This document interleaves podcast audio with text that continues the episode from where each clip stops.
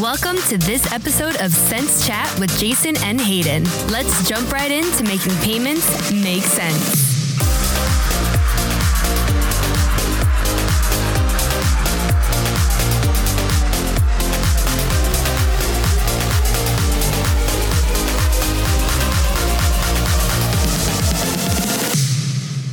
Jason, again, it is great to be back in the studio for another Wednesday recording session. I also saw that you were able to put your pilot's license to good use this weekend, which scared me with the forecasted 45 mile an hour winds in that area. Hayden, it was certainly a fun landing. And as soon as I heard that the steakhouses in Las Vegas were opening back up, I just had to go on a hot dinner date out there and enjoy being out of quarantine. The only downside of the trip was that my bank was not expecting me to do as much traveling as I did did and ultimately froze my card. Yeah, that's a bummer. I've had similar issues in the past, Jason. Let's jump into today's stories. First, we have negative option Nutra nonsense. The free trial is never really free. Next, fraud freezing versus freezing friction, the delicate balance between protecting against frostbite. And last, we have CBD Compliance Chaos Part 2 with our experts Clint and Sarah from Kipu Technologies.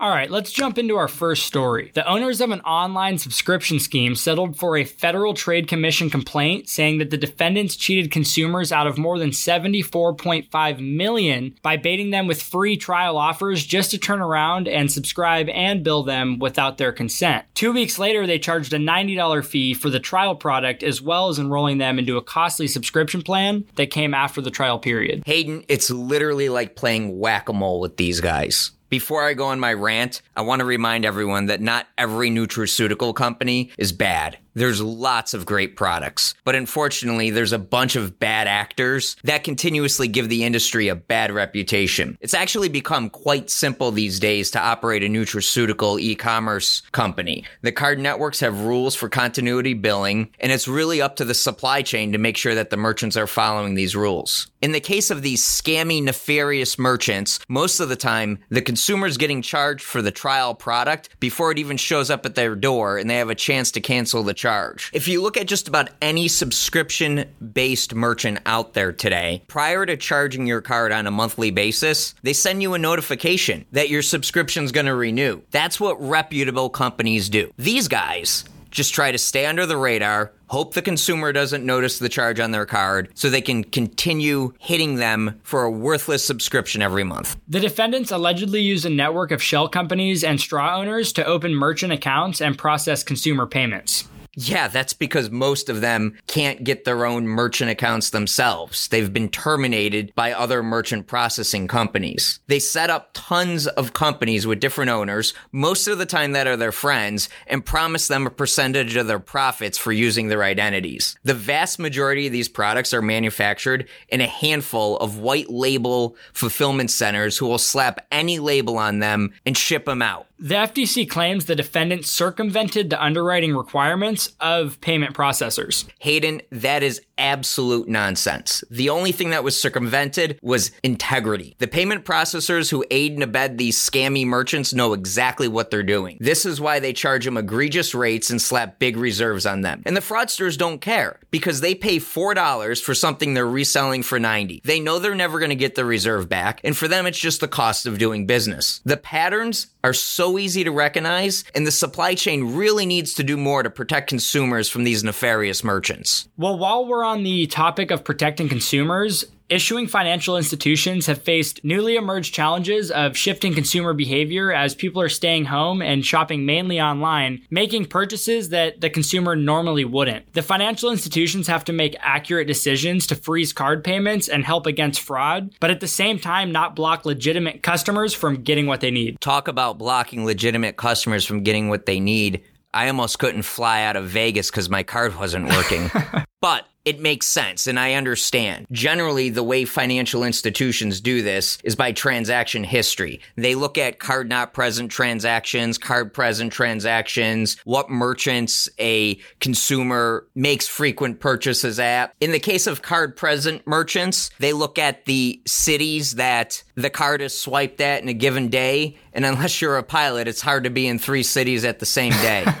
But ultimately, what the issuing financial institutions really need to do is make it easy for the cardholders to confirm the transaction. And in most cases, this process works very well, although in my case, I had to wait on hold for two and a half hours to get my card unlocked. There's really two sides to this story, though. The issuers are concerned about protecting the cardholders. On the other side of the fence, you have the payment processors that need to protect the merchants. Payment processors also need to have an understanding of what the normal transaction looks like for their merchants so that they can help protect the merchant from fraud and chargeback. But the shift to card not present seems to have broken a lot of the models. So, what other tools are available? Well, you've got a lot of the common checks that you can do, right? One of the normal points of validation if you have a consumer that doesn't make a lot of e-commerce transactions is looking at the billing address versus the shipping address. If I'm making a purchase and having it shipped to Florida, but I live in Idaho, chances are that transaction might be fraudulent.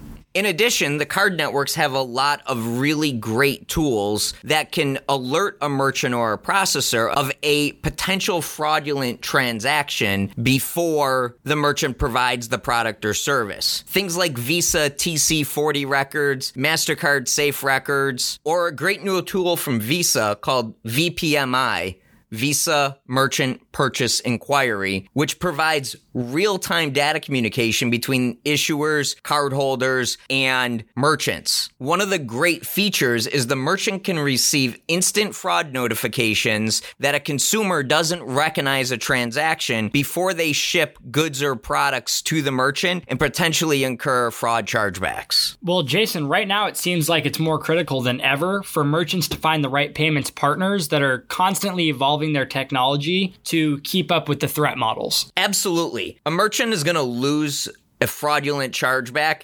99% of the time. And they need to find ISVs and technology solutions that enable them to mitigate the risk. It's easier for service based merchants because if somebody disputes the transaction, they can simply suspend the service. But when it comes to product based merchants, they need to know it's fraud before the product goes out the door. Well, one technology solution that is not only helping merchants, but helping banks stay compliant are our partners at Kipu. If you missed our first segment on CBD compliance, check out last week's episode. Yeah, we are super excited to welcome Clint and Sarah back for part two. Last week, we discussed the headaches and chaos that financial institutions deal with when trying to launch and maintain a compliant CBD program. Today, we're going to dive into the Kipu solution and how it simplifies life. So, Clint, last time we talked, we discussed many of the challenges that can scare banks away from the CBD industry. For those banks that see big opportunity and want to enter the CBD payment space, what advice, as an expert in the space, can you give these banks? Yeah, so the first thing I would say is don't try to go it alone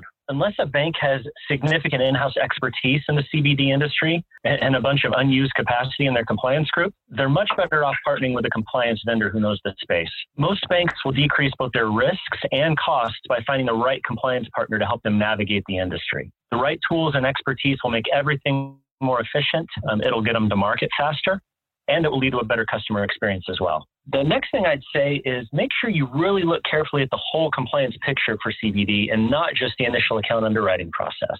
In many industries, compliance is primarily about the, the underwriting and making sure you're only giving merchant accounts to a legitimate business. The CBD industry, there's so much more to it. You want to make sure that any partner you choose supports a comprehensive compliance approach that includes a slew of ongoing monitoring activities beyond just the due diligence around new account opening. And I think the third thing I'd say is to take the long view. As I mentioned last week, this is an evolving industry in terms of the, the regulatory landscape both at the state and federal levels.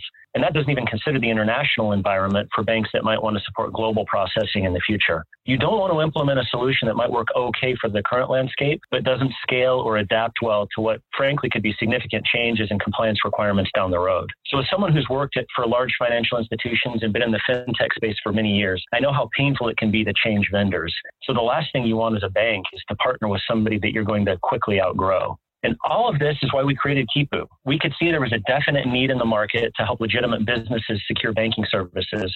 But for that to happen, The banks needed a way to feel confident that they could stay on top of the compliance requirements without spending a fortune or taking on too much risk. Awesome. Well, tell us a little bit about Kipu, what it is, and how does it help banks manage a compliant CBD program? We like to refer to Kipu as a compliance as a service solution. It's a combination of technology and managed services that helps legitimate businesses across higher risk industries like CBD achieve and maintain compliance, which allows them to more easily qualify for banking and other critical services that they need to support their business. Kipu's CBD payment processing offering is designed specifically for financial institutions that want to provide merchant services to CBD businesses. We give banks and PSPs the tools they need to launch and manage a fully compliant CBD program so they can benefit from this rapidly growing industry while limiting the risks and headaches that can come with it. Kipu helps banks in a number of ways. First and foremost, we reduce their compliance risk by helping ensure that the merchants in their program continue to comply with all applicable regulations beyond just the initial underwriting process.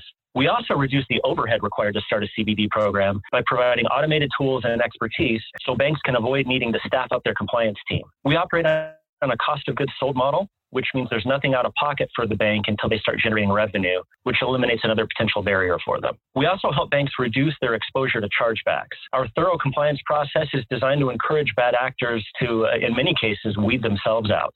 Those who don't want to follow the rules will seek out less rigorous processing solutions. And if you're a bank, that's exactly what you want let the shady ones go join your competitors. That's not volume that you want on your platform anyway, because it comes with a high chargeback rate and potential regulatory headaches. So, in, in summary, Kipu helps banks mitigate or avoid the challenges that have scared many of them away from the CBD space in the first place. We make it easy for them to start supporting CBD merchants both quickly and efficiently, and we provide them with the flexibility for future growth and expansion. So I want to go back to something Clint touched on earlier. Obviously, the new account underwriting process is a critical part of the CDB compliance program. But how does Kipu help banks ensure that their CBD merchants remain in compliance and don't become bad actors after the new account has been approved and successfully onboarded? Yeah, that's a great question. Kipu helps banks ensure that their portfolio of CBD merchants remain compliant through that mix of technology and service offerings to check the merchant's compliance in different places. Last week, we touched a bit on the importance of COAs, and this actually relates to one of the aspects of those compliance checks. Kipu completes a product level underwriting on each CBD product SKU being sold. This happens both at initial onboarding as well as when the merchant's business grows and they add on additional products. Kipu reviews every CBD product and the accompanying COA in order to underwrite and approve that product SKU for sale. But that isn't all that we do.